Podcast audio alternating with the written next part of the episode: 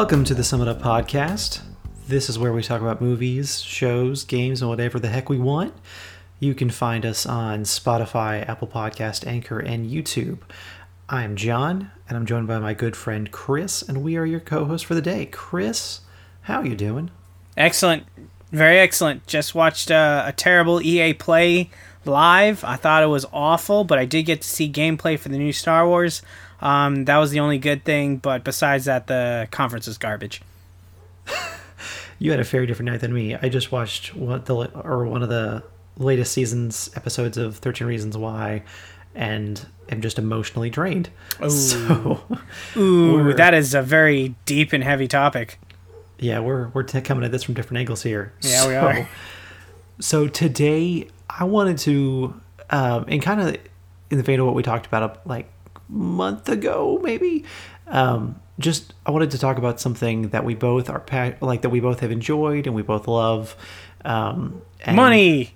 oh Don't wait, have was, enough of. was that was that not it? Okay, never mind.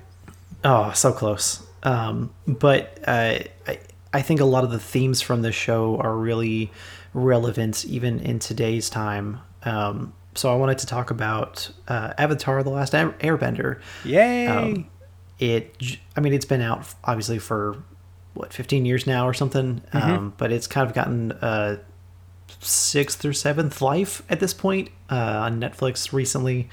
So a lot of people are checking it out again and are falling back in love with it. And I'm going through a re- rewatch right now. I just finished up season two today, and uh, just really wanted to kind of hit on some of the stuff that uh, I've been I've been seeing in it. But let me ask you first of all, um, do you remember when you first saw this show and kind of like how you initially felt about it?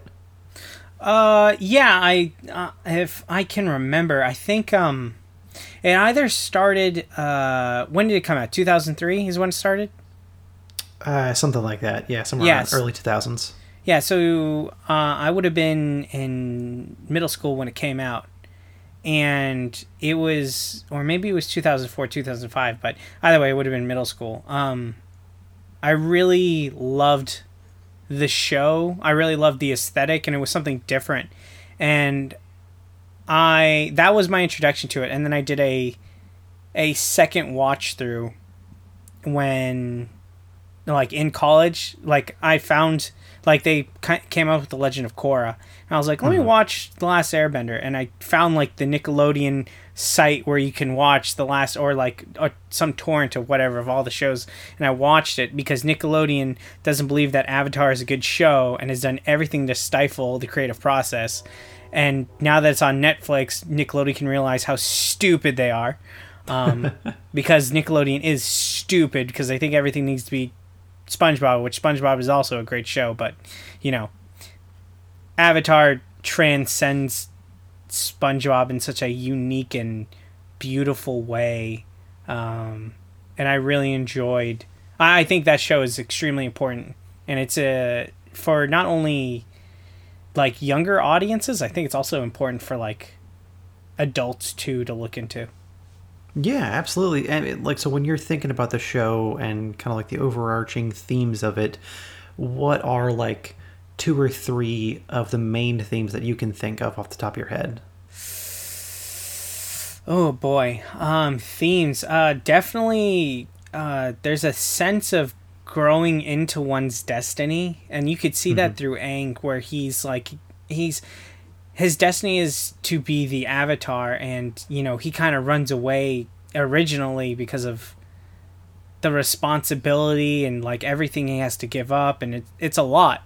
And it, it ends up saving his life you know uh unbeknownst to him. I i love this idea of like of the growth. And like a huge theme is growth. Growing up like going becoming a kid to an adult and they tackle that. And also they uh, they tackle a lot of gender theme uh issues where you know Katara is seeing you know girl, women don't waterbend when she gets to the northern the northern water tribe and she defies it you know she becomes a powerful waterbending master and that that also coincides with Toph, who's a blind little girl who learns to metal bend, and she becomes the greatest. You could say the greatest Earthbender aside from Bumi and it's about overcoming your your deficiencies and even Sokka, his arc where he thinks he needs to be a man all the time, that he needs to protect everyone. He's the weakest of the group until he learns when oh wait. Well, you've seen the whole series before, right? Yeah, yeah, yeah. Yeah, yeah, uh, yeah this Sokka, is going to be filled with spoilers. So. Yeah, this is filled with spoilers. When Sokka in season three eventually like learns from I think it's Piandao, and he you know, beats gets his sword, his meteorite sword, and he decides to become a strategist. I mean, if it wasn't for Sokka, the, you know, combustion man would kill them, you know, because he hits him right in the head with the boomerang and he kills himself. Uh, yeah. Combustion man, and it, you know, Sokka leads into that role of just being the strategist and not having to be like the fighter. He even gets joked like dunked on several times you know those are growing growing up is definitely one of them finding one's own purpose and destiny. And then you know if i were to I, that, those are the two major themes. I can't really think of a third one. Um, but yeah those are the ones that strike out that are that strike me. Uh, oh uh, oh revenge uh, with zuko. And yeah. uh, you know having to having to uh, it goes back to destiny but it's about you know when someone wants something for you. It's about what do you want. You know, Zuko is trying to regain his uh, the graces of his father, and he just you know his uncle is trying to support him. And be like, you don't think far enough. You know that scene in in season two when he finds Appa and he's just chastising him because it's like you don't know what to do next. What are you gonna do with the Avatar's bison? And he and he's just like, what are you going to do, Zuko, Prince Zuko? And that is a, a powerful moment because later on in season three he joins the avatar someone he was trying to kill. And mm-hmm. he changes. It's great. Yeah so I l- let's talk about that. Let's talk about zuko a little bit more. Let's start let's start a little strong. So obviously in season one his entire identity is in his mind at least formed around um, regaining his honor and having to hunt down the Avatar, who, up until that f- the the events of of episode one, um, was basically thought to be dead. Um, they there was no evidence that he was ever going to come back, that there was going to be another one, or that there was one in the world at the time. But he was going on this impossible mission to regain his honor because that was what he defined himself by. Um, was his the way his father viewed him. Um, he didn't really have any kind of sense of identity of self or self confidence really in that way. Um, he had no no foundation to stand on. Like everything that he thought of himself was were, were things that were Im- imprinted on him from other people. Um, there was just a little bit of of hope shining through from his mother that really I think resonated in the future seasons. oh um, yeah, his mother's the his, whole reason he's actually alive because he should have been killed. Yeah, yeah, exactly. Um, and, and so is like as far as like following his arc through season two, you get into the events where he did, like you said, like he freed Appa, he chose the better path, and in doing so, literally made him physically ill, and he had to fight through this sickness of starting to chip away at his own identity and how he saw himself and who he wanted to be as a man, and not defined by other people, but on his own terms in his own way and how to be a good person when basically all of the influences in his life that he thought were important like his sister and his father um, were from evil people. Um, and I, I, I like i think about that in in like anyone else's like actual day-to-day life. And i mean like do you think like that do you think like that zuko's experience is relatable in that like you you define yourself by a certain thing for for so long and then when you start to make changes and redefine yourself um like has there been a moment in your life where that's happened? And and like how did you respond? How did you come through the other side? What was that like metamorphosis experience like for you Oh boy, what a loaded question. Um, no, oh, well, I say that because it, I'd very much relate to the Zuko issue when it comes to the paternal part of his life, and I won't get too deep in it for me, but it is it is one of those things where you know someone has high, high, high, high, high, high, high, high and almost unrealistic standards for another human being or something that you don't even these these expectations that are set upon Zuko is like, hey, you have to find the Avatar, also kill him, and it's like if you want to be back into the family and back out of exile, which it's wow, what a father figure. Um, and that's the thing about Zuko is is that you know it is relatable to a lot of people. It's relatable to me, and I find I, of his arc. His arc is the longest one I think of the series, and I think it's probably the one that you know online people freaking love Zuko because it, it is a part of that growing up process of finding out, you know, what do you want to do? And that does resonate with a lot of people when they are young. So when you're a middle schooler like myself growing up with this, or if you're in high school, or if you're a young adult trying to figure it out, like this is a great story about, you know, it's not necessarily about what everyone else wants. It's like, what do you want?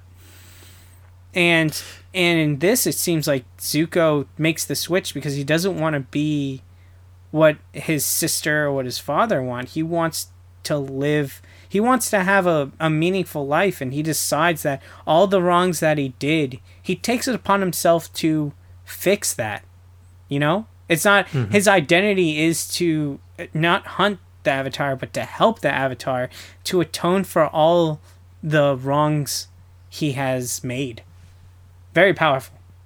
I love it. Yeah. Yeah absolutely. I mean i i think you're right. I think his arc is the one that it seems like people nowadays, especially, really resonate the most with. Mm-hmm. Um, and I, yeah, I mean, when I, I, I just been thinking about it a lot today, and I think I would like to identify them the most with Iroh because, like, I know we've talked about this before, but like, I I really try and strive for that like mentor kind of position and like helping other people around me like just like that's like my ideal world of like just what i want to strive towards. Um, but I, I think i think defining your own self-identity is probably one of the most relatable themes of anything just because at some point we all have to go through a phase in our life where we were told by our parents we're like we're raised by our parents to a certain degree and then we get that independence and we can choose to either stay in that stay in that lane and if it maybe that's how you want to define yourself as by the influences of your of your parents and the your family that you grew up with or do you take a new direction and do you do you forge your own path um, maybe maybe drastically different maybe just a little different than how you were raised and and what you initially thought your your life would be um, well, his I, I, his his arc, you know, when you say that, um, he's raised on this idea of hate and revenge, and I think that's a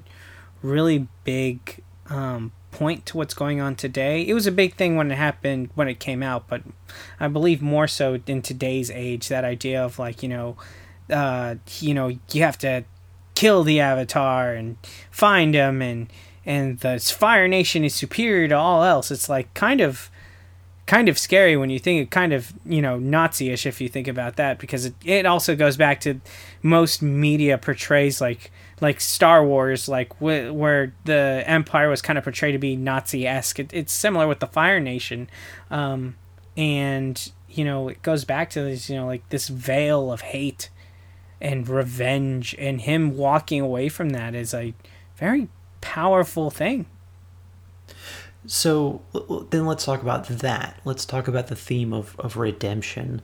Um, do you do you think that everyone can be redeemed, or do you think that um, do you think that that's accessible by most people? Do I think now? Do you, are you talking about? You're talking about in society, right? Yeah, and, and let's for simplicity simplicity's sake, let's say we're not talking about like any heinous crimes or anything. We're just talking about, um, let's let's just talk about like an average life. Um, yeah, nothing too crazy. Do you think that um, do you think that someone can strive no matter what their their circumstances may be for somebody like you or me, but like, do you think that redemption is possible for anybody?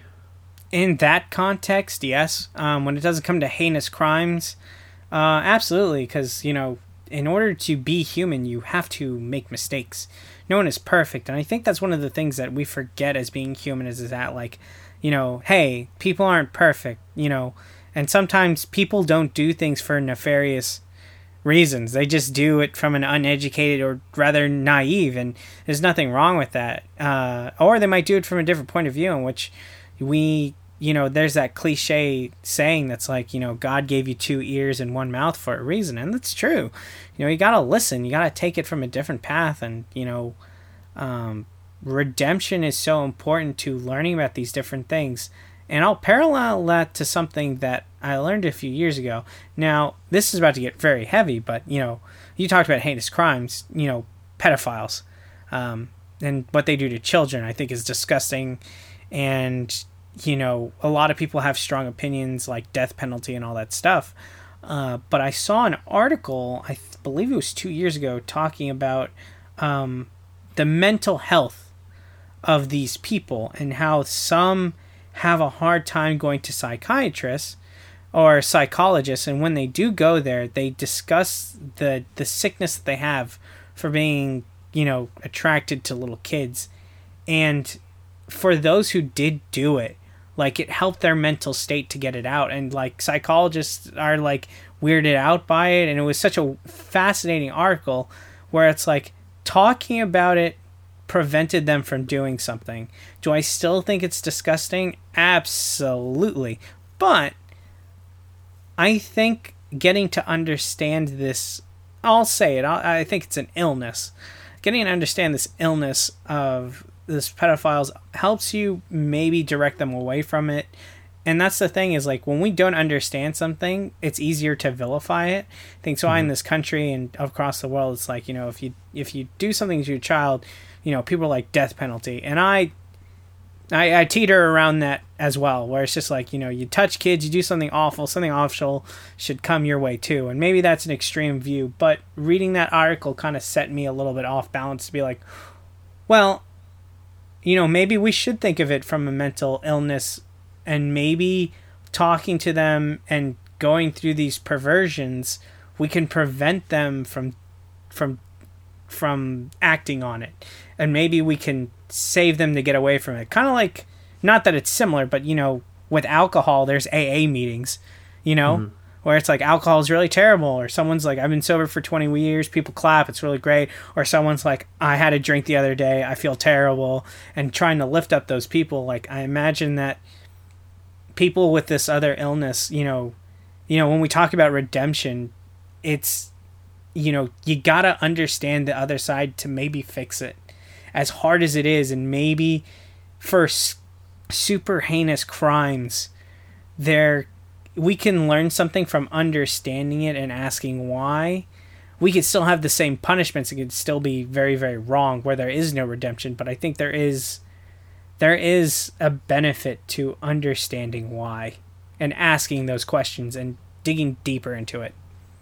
Exactly. Yeah, that that seeking to understand and striving for the context of of the situation and the environment, and just to bring it back to the show. Um, sorry, I, sorry for that. That's yeah, just, yeah, you know, we're just gonna. It's, it's just such an interesting. It's just a, such an interesting topic, and it goes like the redemption with Zuko. It's just ah, mm-hmm. like you talk about people can be redeemed. You know, not in the heinous context, but maybe even in the heinous context. You know, like this re- redemption is just such a nice thing. It's it's a hero story. It, it's like, you know, it, it's half of a hero story. You know, like they do something really really bad and then they become the good guy and redeem themselves. That's that's oh people love that shit. yeah, I mean, like when you like like I said, like just bringing it back to that show, like you think about how let's take let's take Zuko and Katara for a second. You had Zuko who um, who lost his mother when his father uh, took over the Fire Nation, and his mother was trying to protect him, and she ran away uh, uh, to get away from everything. Um, and then you have Katara, whose mother was killed by the Fire Nation because she was trying to protect her daughter by saying that Katara was not a bender, that she was, and so the Fire Nation took her instead um, because they were seeking out waterbenders, um, uh, which i have got a whole other theory that I read recently that I thought was really interesting. We might talk about later, but um, you have this moment at the end of season two where Katara and Zuko finally sit down together, and they both, up until that point, have never understood each other. They they hate each other for the most part. I mean, just from what's seen on screen, and then they they have this moment like this Martha Batman vs Superman moment. Oh where, God! where they realize that they both have lost their mothers because of the Fire Lord, and they have this shared experience together. And so from there like they have this foundation of context and understanding with each other that they have um, like survivor's guilt almost um, that they can share an, an experience with each other.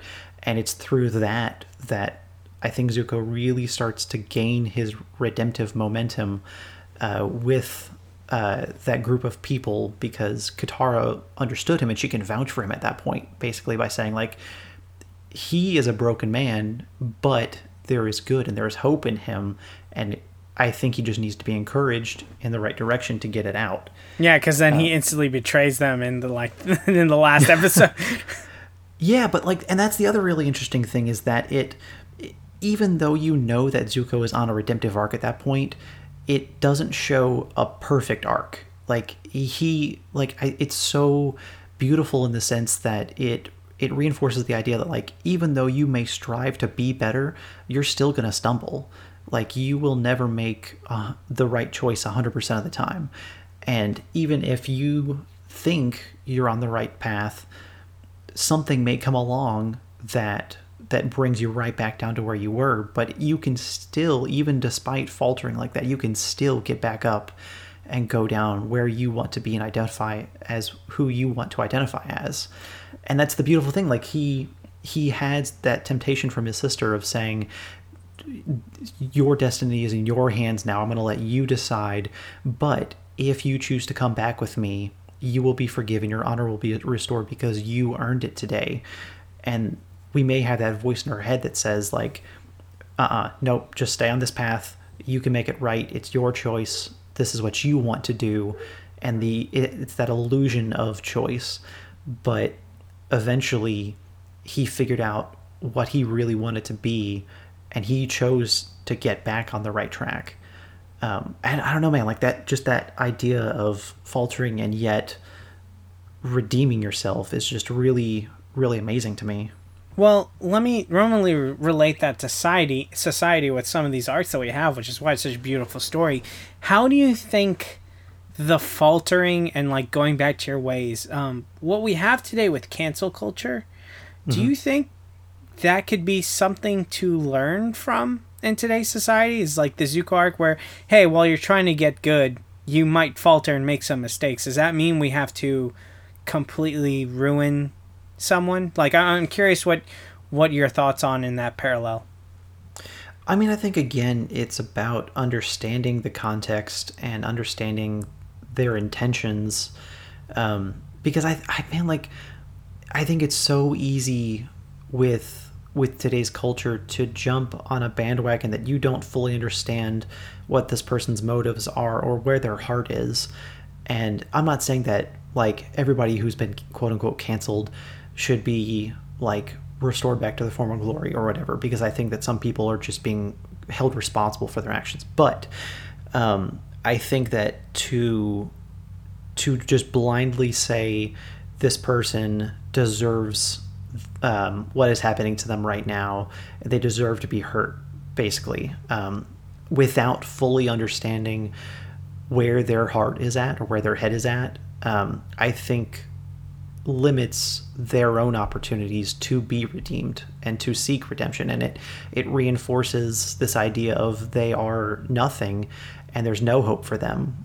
But I think if we took the time to to fully understand the context, like you think, well, okay, so think about what happened with um, Johnny Depp and Amber Heard. Uh, oh my gosh! Initially, oh like initially everybody was against Johnny Depp because he he was uh he, he was domestic abuse. He all these things came out against him, but we th- we we thought we understood the context, but eventually the truth started coming out and it was Amber that was found to be like this horrible person that had been manip- manipulating him and the system this whole time. And so I think it's so easy to jump on a bandwagon because you think it sounds heroic to say this person deserves this. But uh, unless you take the time to fully understand the situation, there's no way you can make 100% the right call about something. Um, which I think is just, like I said, like just reinforced with what goes on in the show. And um, mm-hmm. I think more people should just open their eyes and pay attention to what is happening. Yeah, I, you know, for the record, for the record, I was in the, the Johnny Depp corner um, from the beginning of that, only because a radio station in Chattanooga actually was talking about the accounts of people, um, people like the security guards, and they were talking about a, uh, they were disputing an account by Amber Heard, and they were like, none of that happened. And it's like, can you believe like this account of these people who'd been around the couple, and it's completely just no one talks about it um, at all. No one gets their accounts or no one pays attention to it because you know in this country originally it was like uh, innocent until proven guilty, but now with this culture it's guilty and proven innocent. And yeah, I, I think it's interesting that I love the Avatar story so much. Going back to the show is that Zuko falters and instead of going like gosh you are the worst human in the being you know, on the planet, we instead are like, you were so close, man. Come on. Like, there's a difference between hate and disappointment. And uh, mm-hmm. those two emotions are very different for, for an audience. Um, at least that's what I felt. Maybe other people got that way, but I remember talking with friends who had watched it, you know, and people were still like Team Zuko, like going into season three. Very, they're like, they he's got to be saved by Iroh some way, you know. Um, so yeah, yeah, and like I think with with TV shows like that, we have the benefit of of like seeing it objectively and saying like, well, they're teeing up a redemptive arc, so of course they're going to follow it. But it's so much harder to do that in real life and apply that same mindset to what goes on every day, even if it's the exact same situation of of saying, well, like or recognizing at least that they're trying to redeem themselves, but we're not letting them. So why don't we allow them to be better? Why don't we encourage the good behavior?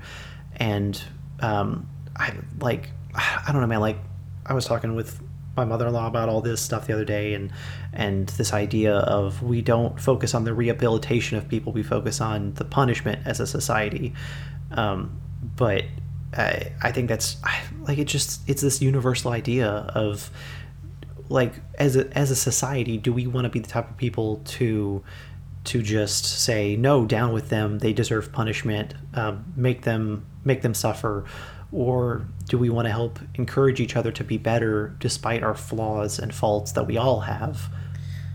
Well, I think that goes back to what you originally said, which is a great point of like what's the what's the context? Because you have people in America who go to jail for nonviolent crimes like you know or for drugs but not hard drugs it's like oh marijuana and all this stuff and it's like oh come on you know and it's like are they really are when they go to prison are they being rehabilitated? Is that a thing?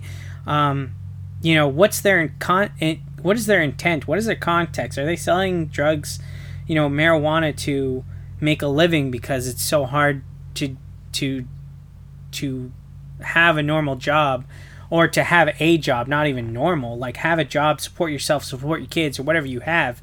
You know, is it that you sell drugs because it's easier it's, or it's more convenient? Or, you know, you think about the intent of people like Bernie Madoff who like embezzled so much money, you know, in the mid 2000s. You know, Bernie Madoff took money from thousands of people, like millions of money. I don't know if it was in the billions, it might have been let's say for the for the sake of fact, just way too much money this guy embezzled and put into his own account.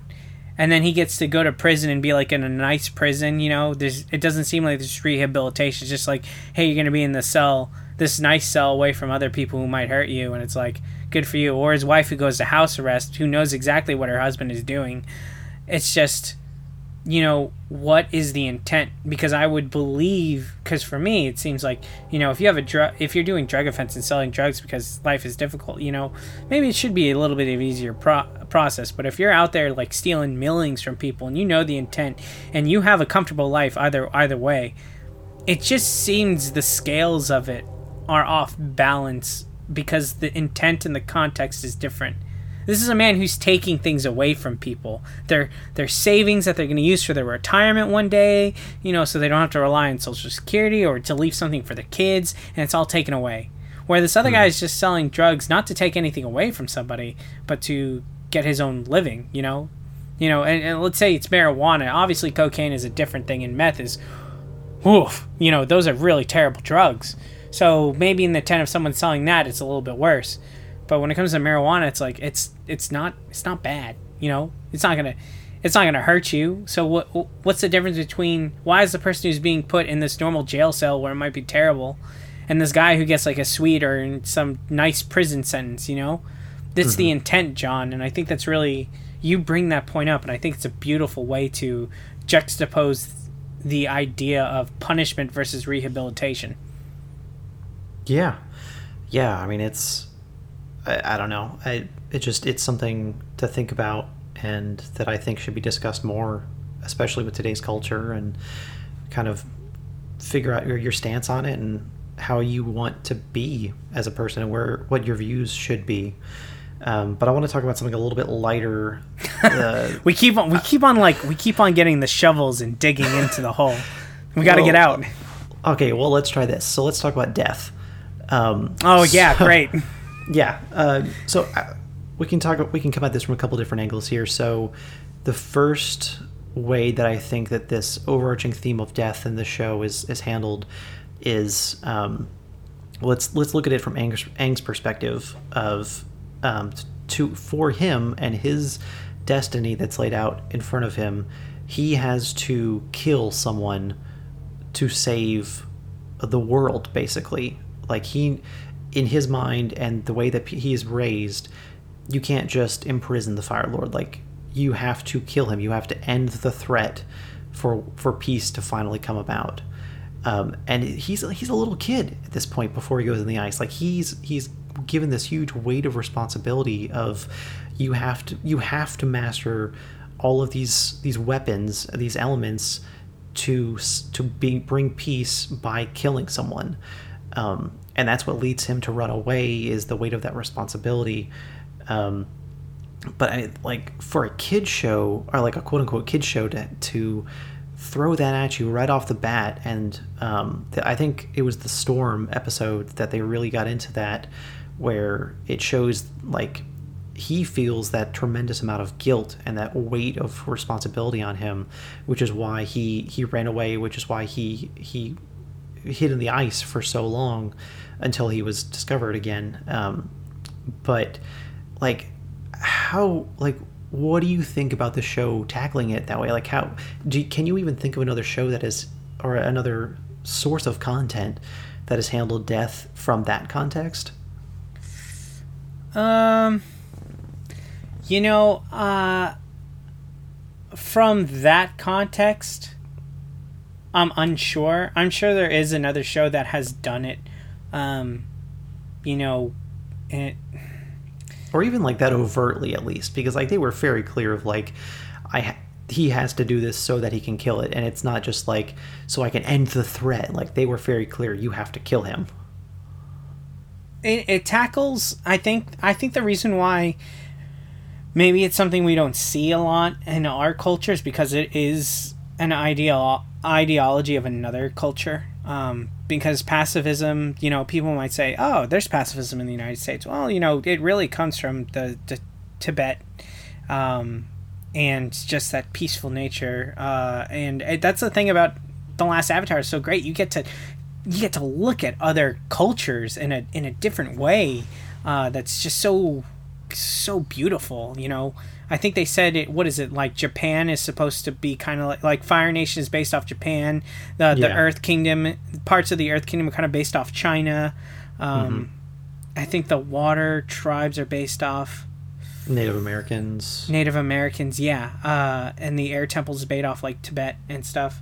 I think there's another part of the world that's also based off like India and stuff. But um, oh yeah, the uh, the guru that he spoke with. Yes, that's- exactly. Yes, yes, yes. Good point. Um, but I, I think I think that's it's such an interesting way it's been portrayed because we're just not used to that type of pacifism where it's not to kill someone, and I like how the show did tackle it um, and will tackle it because you're you're going through it again and you're just going into season three and I, I I think the tackle the tackling of death seems to be you know it, it's such a the the part of death in this world that's is kind of uh, important is that everyone is affected by it in some way. You know, Aang lost Monk Gyatso, Katara and Sokka lost their mother, uh, uh, Zuko lost his mother, Iroh lost his son. Um, I don't think Toph really has that, but it's uh, it, it it's important to the story, and it's it's kind of like one of those things. When, like when is when is death? When is there enough death? When are there's enough dead bodies? Um, and I guess that's the that what's that's what comes to the evolution of us uh, in a later time is like when are we going to be sophisticated and decide that maybe this thing is a little archaic or uh, I just think it's interesting. I, I don't know how else to describe it. I don't know if I'm hitting it from the right angle, but I find it very um, in uh, in American culture to be very perverse, and the way this show does it, it's quite uh quite beautiful. Yeah, and like not that they normalize death by any means, but they they introduce it and address it in a way that I, I think is is a is a very healthy way of addressing it, um, and and shows like the reality of it and the weight of it. Um, I mean, like uh, I, I think about like Jet, that their character Jet and his death scene, and I'm I'm talking a lot about season two just because I just watched it, um, but it and it's all real fresh and so good. Um, but you have this character who, for a while, was it was a helper, was like a hero, and then he was revealed to be almost like a villain, and then um, he was brainwashed and used like a pawn to to manipulate the Avatar and his team, and when he when he was finally able able to overcome that, he uh, he was killed, and you watch as his his friends mourn for him and stand by his side to till his death, till his final moments. Um, and I, I just think it's beautiful in that like it, it doesn't shy away from the realities of things of like that that it's painful and and it's real and you can't always predict it or expect it but when it happens um, you just you want to be there with someone through their final moments. You want to be there for them to ease their pain as much as you can and protect them. Um, uh, i don't know man like it's I because like I well, I was reading an article about that today, and um, it just in dealing with like the creators of the show and their interaction with the studio and like what they weren't and were allowed to do, and obviously with so much death being a part of this of this series and in this world, um, like how they were kind of talking about how they were um, dealing with the studio through all this and like what like i said like what they were and weren't allowed to do.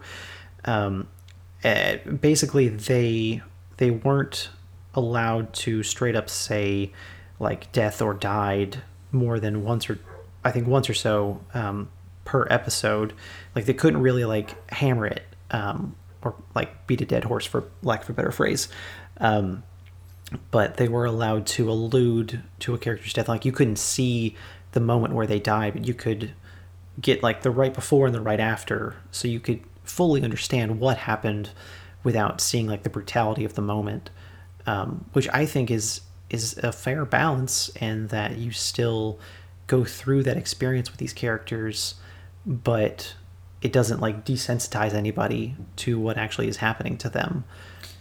Yeah, I, I think I think because of that it does put more weight on what death is because it's like, oh my gosh, they've been captured. You know, in season one, who's who dies? Like Zhao, Zhao dies, right? Yeah, General and then Or General- Admiral Zhao. I don't know. I forget what yeah, his title was. Admiral, and then um, uh, oh, oh, what is her name? Um, uh, the person who sacrificed herself to become the moon. Uh, not Suki. It's the other one. No, um, but yeah, you know who I'm talking about. I know. I but that uh, that's a little Yue, Oh. Yue. Yue. Sorry, it just came to me. What'd you call me? No, I'm just. What did Yue call me? There it is. Yeah, UA. You, I think UA. I think this.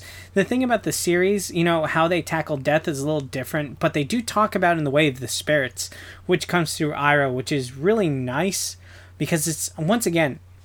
You talk about taking this from a different angle. That's taking it from a different angle. It's like you don't want to upset the sis- the spirits or the ancestors. Death is a natural part of life, and you know, hopefully one day we can be together with the spirits or something like that. It, it it's about a lot of respect, and it hits on a lot of Eastern philosophy that's very nice. So, uh, I but I do understand that it is a rather, um, what's the word? It's it's it's not a very realistic view, unfortunately. You know that in society there is a there is a lot of death. There's a lot of terrible things. There's sickness. There's accidents. There's uh, there's revenge and and just intent to control and manipulate, which the st- the story of Avatar touches on very very lightly, and that's the thing about Avatar that I would say is something that draws it back is that it tackles these themes in such a innocent way that is digestible, but it never hits on the realistic scale of it in in real life. That's the only downfall it has, and that's not even a bad thing. It's only so it's appealing to kids, which is good, so kids can learn. Yeah, and and even like as a near thirty year old man going back and watching this show, um, it it's written in a way that treats the the viewer with respect, and treats the characters with with respect, and like I mean, for lack of a better phrase, like it treats them like adults, and uh, it does like you said, like it doesn't shy away from anything really, um, but it it when you have the knowledge that you have as an adult that's been through some stuff like you you can appreciate it in a different context and you fully understand what the writers were trying to were trying to convey even if you didn't fully understand it as a kid watching it the first time. Um but yeah like uh so let let's actually talk talk about something a little bit lighter. Um segue. you brought it up and in the idea of breaking these traditional gender roles. Um and, and like you said like Katara is is a great example. Um and i want to first kind of um weave in a, a theory that i had read and this I, I don't think it's like confirmed at all but um the theory that i had seen is that the reason why um there aren't any waterbenders in the Southern Water Tribe where Sokka and Katara are from are because um, the Fire Nation knew or believed that Aang was dead, and so that was the end of the air avatar, and so they thought that a waterbender would be next, um, and uh, basically they were hunting down any waterbenders they could find because they thought, well, we can just cut it off right here and we'll just we'll knock out the next one too. We've already got one down. We'll just knock out the next one. So that's why it was so significant when Katara's mother lied about who she was by saying that she was a waterbender and not her daughter because she understood that that was a death sentence. Um, and even if Katara didn't fully understand it at the time, um, she was willing to sacrifice herself like that. Um, but then for her to grow up and be this um, expert waterbender eventually, and then like you said, like go to the Northern Water Tribe and hit this, uh, this like um, cultural block basically of saying no, women are meant to be healers. You're supposed to go and um, for basically go stay in the kitchen go follow your path that we've laid out for you. The men are going to be the warriors. We're going to be the ones that will fight.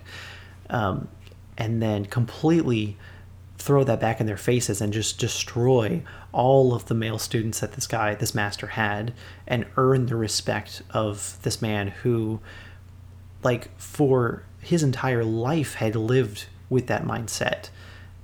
I, I think that's really powerful is that, like, no matter how, no matter who you come up against, if you if you earn someone's respect basically like you can change their mind about anything and if you prove to them that their way of thinking is just old fashioned and wrong basically.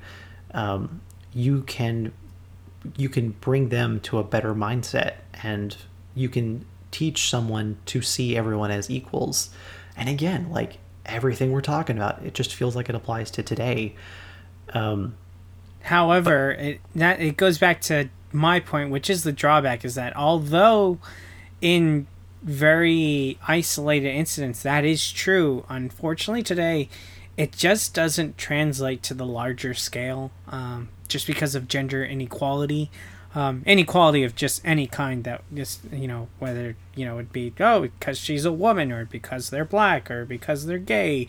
You know these are things we're fighting still today which is kind of you know crazy, but you know, not surprising if you read history. It's quite scary. Um, yeah. But uh, the the parallel is really great to see it be persevered, but that once again it's a drawback of the story of this one of the only drawbacks to avatar the last airbender is that it is it is so isolated that it works and on the larger scale it just can't or or it's a not that it can't it's just a lot lot harder yeah and i mean to be honest man like i tend to be an idealist in a lot of ways. And um I, I don't know man like this may be a really dumb comparison but like i think about star trek and that they it was this society where like you didn't nobody earned any money. You all were striving towards the betterment of your of, of everyone else around you. They were they were all basically servants to each other um, for the betterment of mankind. And I'd like to think that eventually we'll get to that point where um, gender doesn't hold anybody back, race doesn't hold anyone back, that we all see each other as equals and just want what's best for each other. And I mean, yes, that is very idealist and given today's current climate, not very realistic. But I think if more people had that mindset, it would get done a lot quicker than it's probably going to get done. Well, I think I think that it's great that you bring up Star Trek. It correct me if I'm wrong. Isn't Star Trek credited with the first interracial kiss? Um, I think it's between Kirk and is it Uhura or whatever? Uh, oh, Uhura. Yeah. Uhura? Um, I think I remember seeing that it, it happened in some other kind of medium before that, but that was like the first like major television. Um, the first major television show to do it. Yeah, um, I, I I know there's something else that I, I remember seeing, but yeah, like that was the that was the big one. Um, the big one. yeah. So you had this kind of like sci-fi kind of show, really pushing the boundaries in modern culture. Um, and I don't know, maybe like maybe this is a renaissance for those types of ideas of um, not really accepting where the world is at right now, but striving to be something better than that. Yeah, no, it's striving to be something better, and bringing it back to Avatar.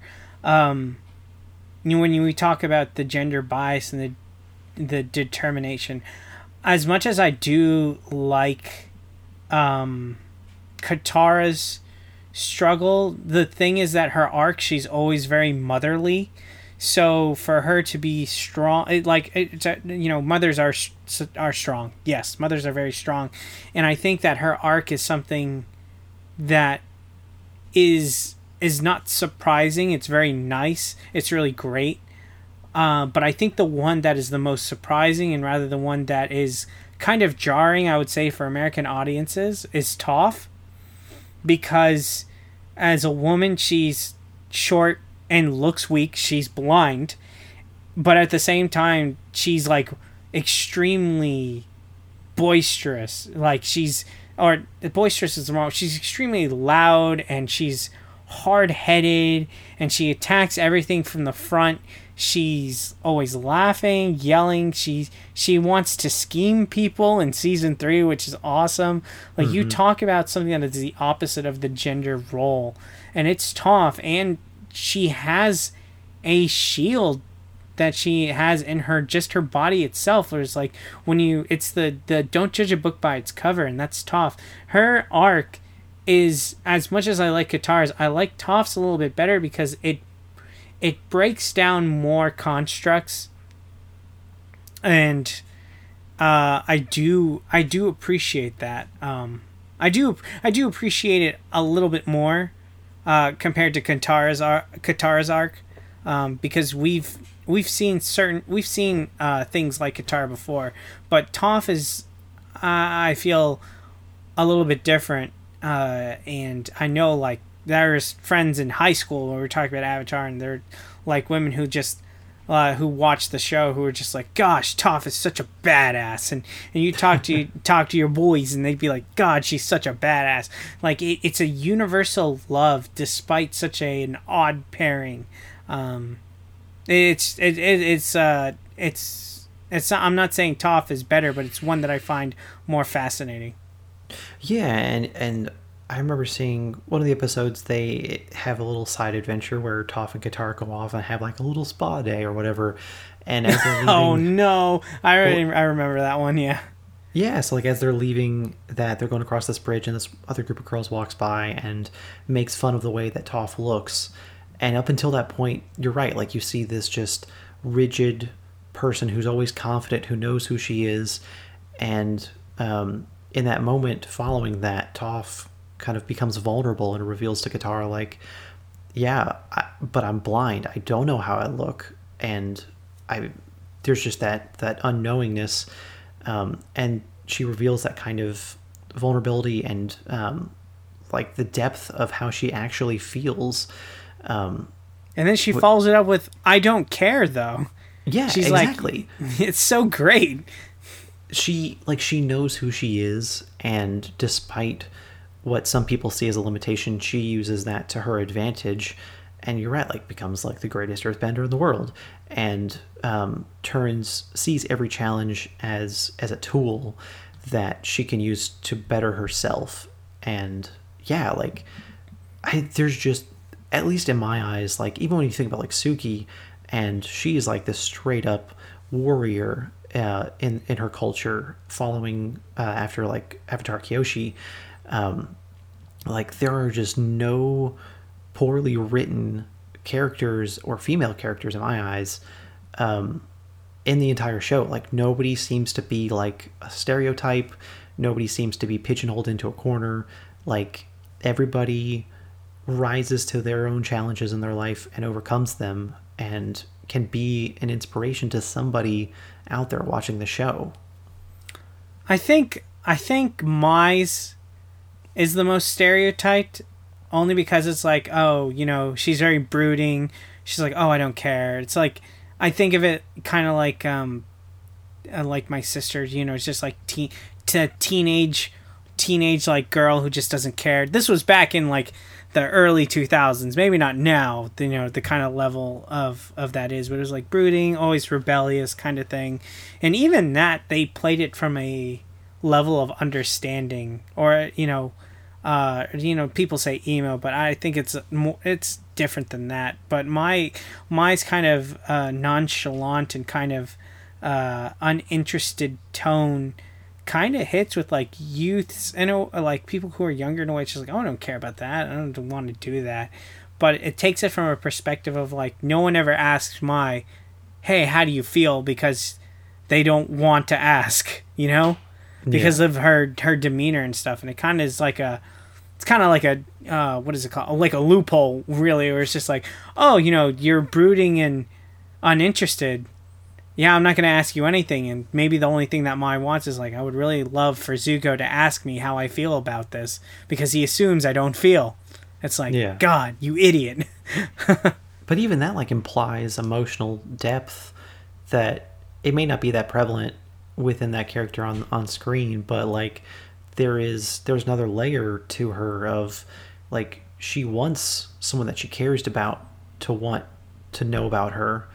Um, and like I think about like Parks and Rec, I think about the April character, and Oh that God, she was- yeah, like she was a bit more brooding and um, kind of off-putting at some points, but um, to those that she let in, she was much more open and vulnerable with. Um, and I think it's that same kind of character of on the outside, yeah, she may put up a little front of not caring and apathy, but in the end, she wants someone to care enough to try and dig deeper, and she wants somebody to earn her emotional um, affection. Yeah. Um, I'm, not, I'm not. I'm not saying that. I'm just saying of all the characters who were kind of painted into a corner at Yeah. the time when that show was coming out. Mai is kind of that, but they give her depth in a way. It's like, oh, you know, all these people who go to Hot Topic, they do have feelings. It's like, it's just like, it's just like, it's still like the writers of the show still tackle. It's just like, what? Let's give this this character. Let's mirror this character after how people feel, but like also dive into like the Zuko romance to open them up and for you to understand where they're coming from. I love what the writers did. Nickelodeon, you freaking suck. You were terrible as a network. You stifled them. You stifled Legend of Korra. The worst. Nickelodeon sucks. well, so since Even though I watched most of my cartoons on Nickelodeon.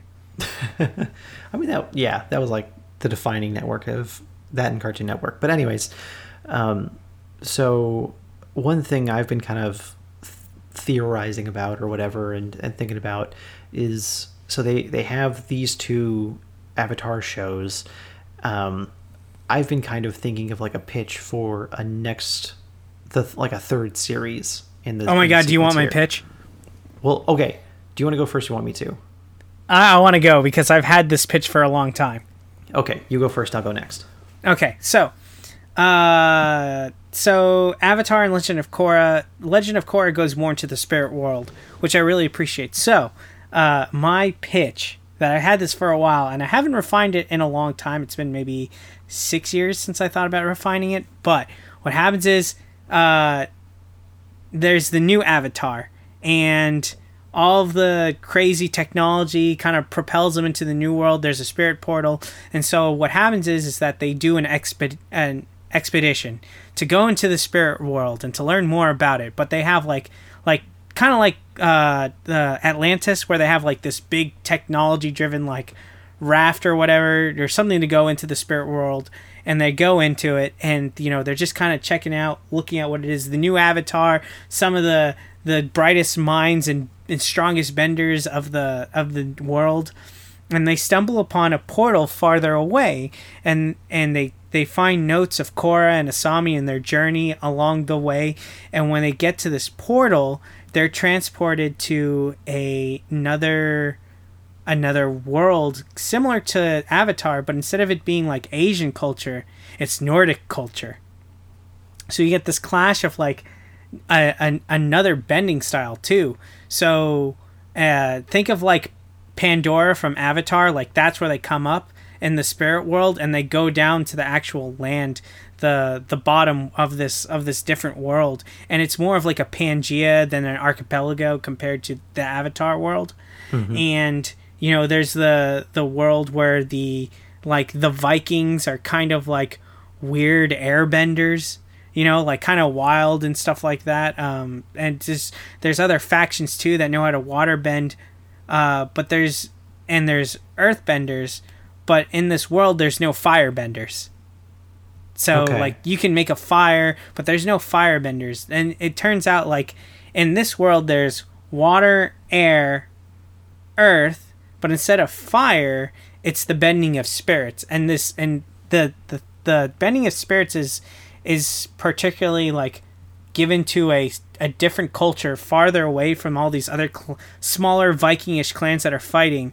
And this other faction that does the spirit bending is is supposed to mirror Egyptian culture because in Egyptian times they had slaves build everything and so they bend people's spirits to be like kind of slaves and with the introduction of this of this avatar which is supposed to be the fire bending uh, avatar it, it becomes a, he kind of meets up and it goes through the story to defeat these spirit benders who go out on parties and bring people to build their monoliths and crazy stuff.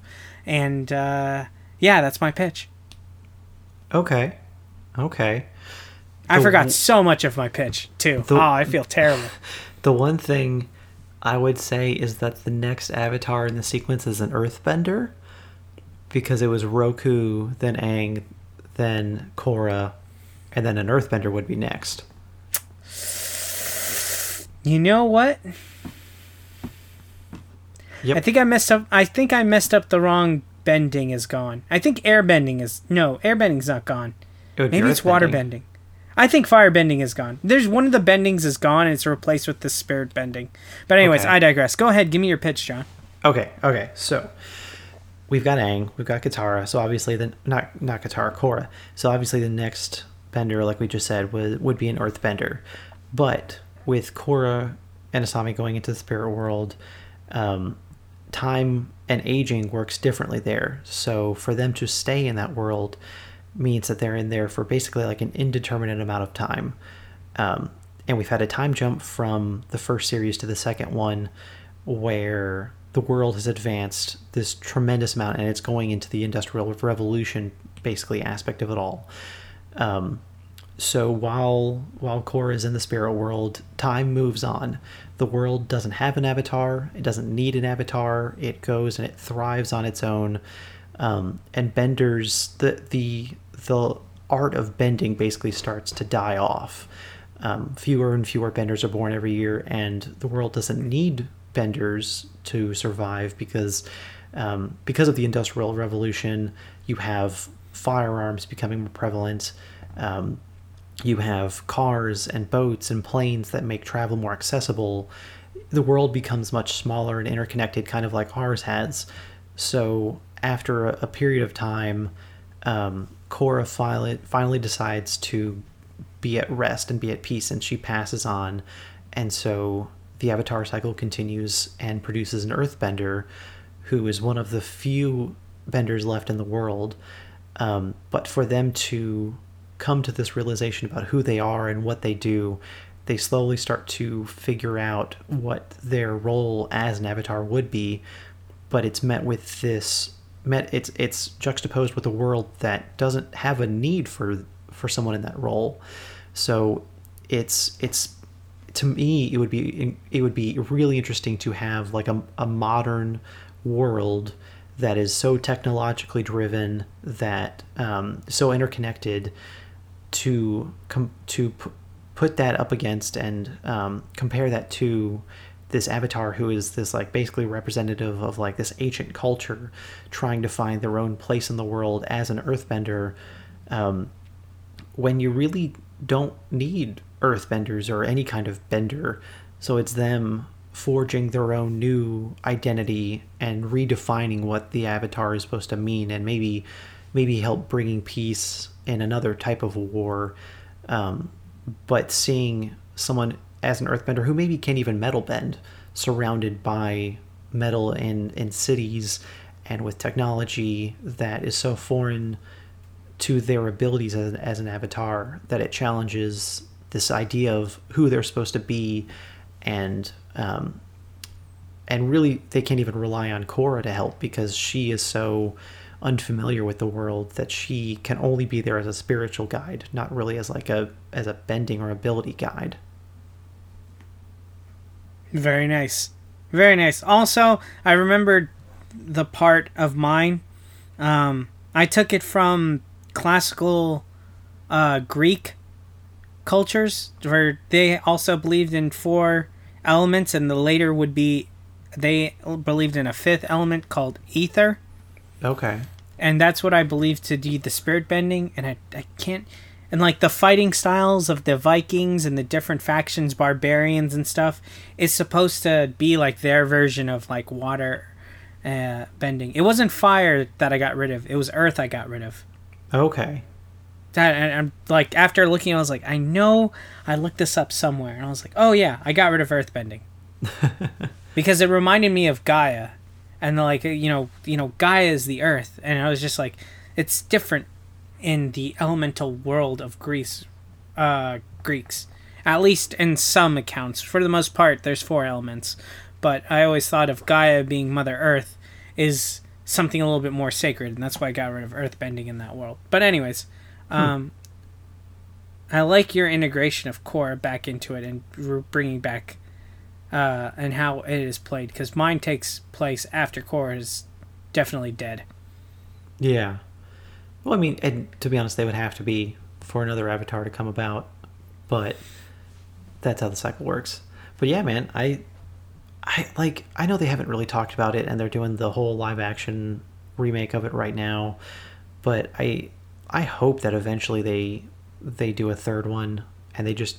I don't want them to like beat it to the ground or anything, but I, I think there's like a really rich creative world to dig into and that because you have the you can have like time jumps um, and you can like like you were suggesting like exploring other worlds and other cultures and their influences on on bending i think you have a lot of options you could you could take um, and it leads for some really interesting storytelling but who knows maybe maybe we'll see it maybe we won't um, Yep.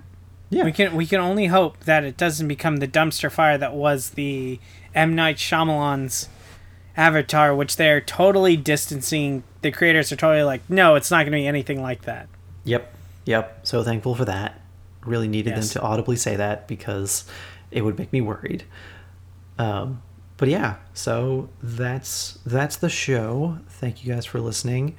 Um, we'll be back next week. Chris will be back at the helm, and we will talk to you guys then. Thanks. Bye, guys. Bye.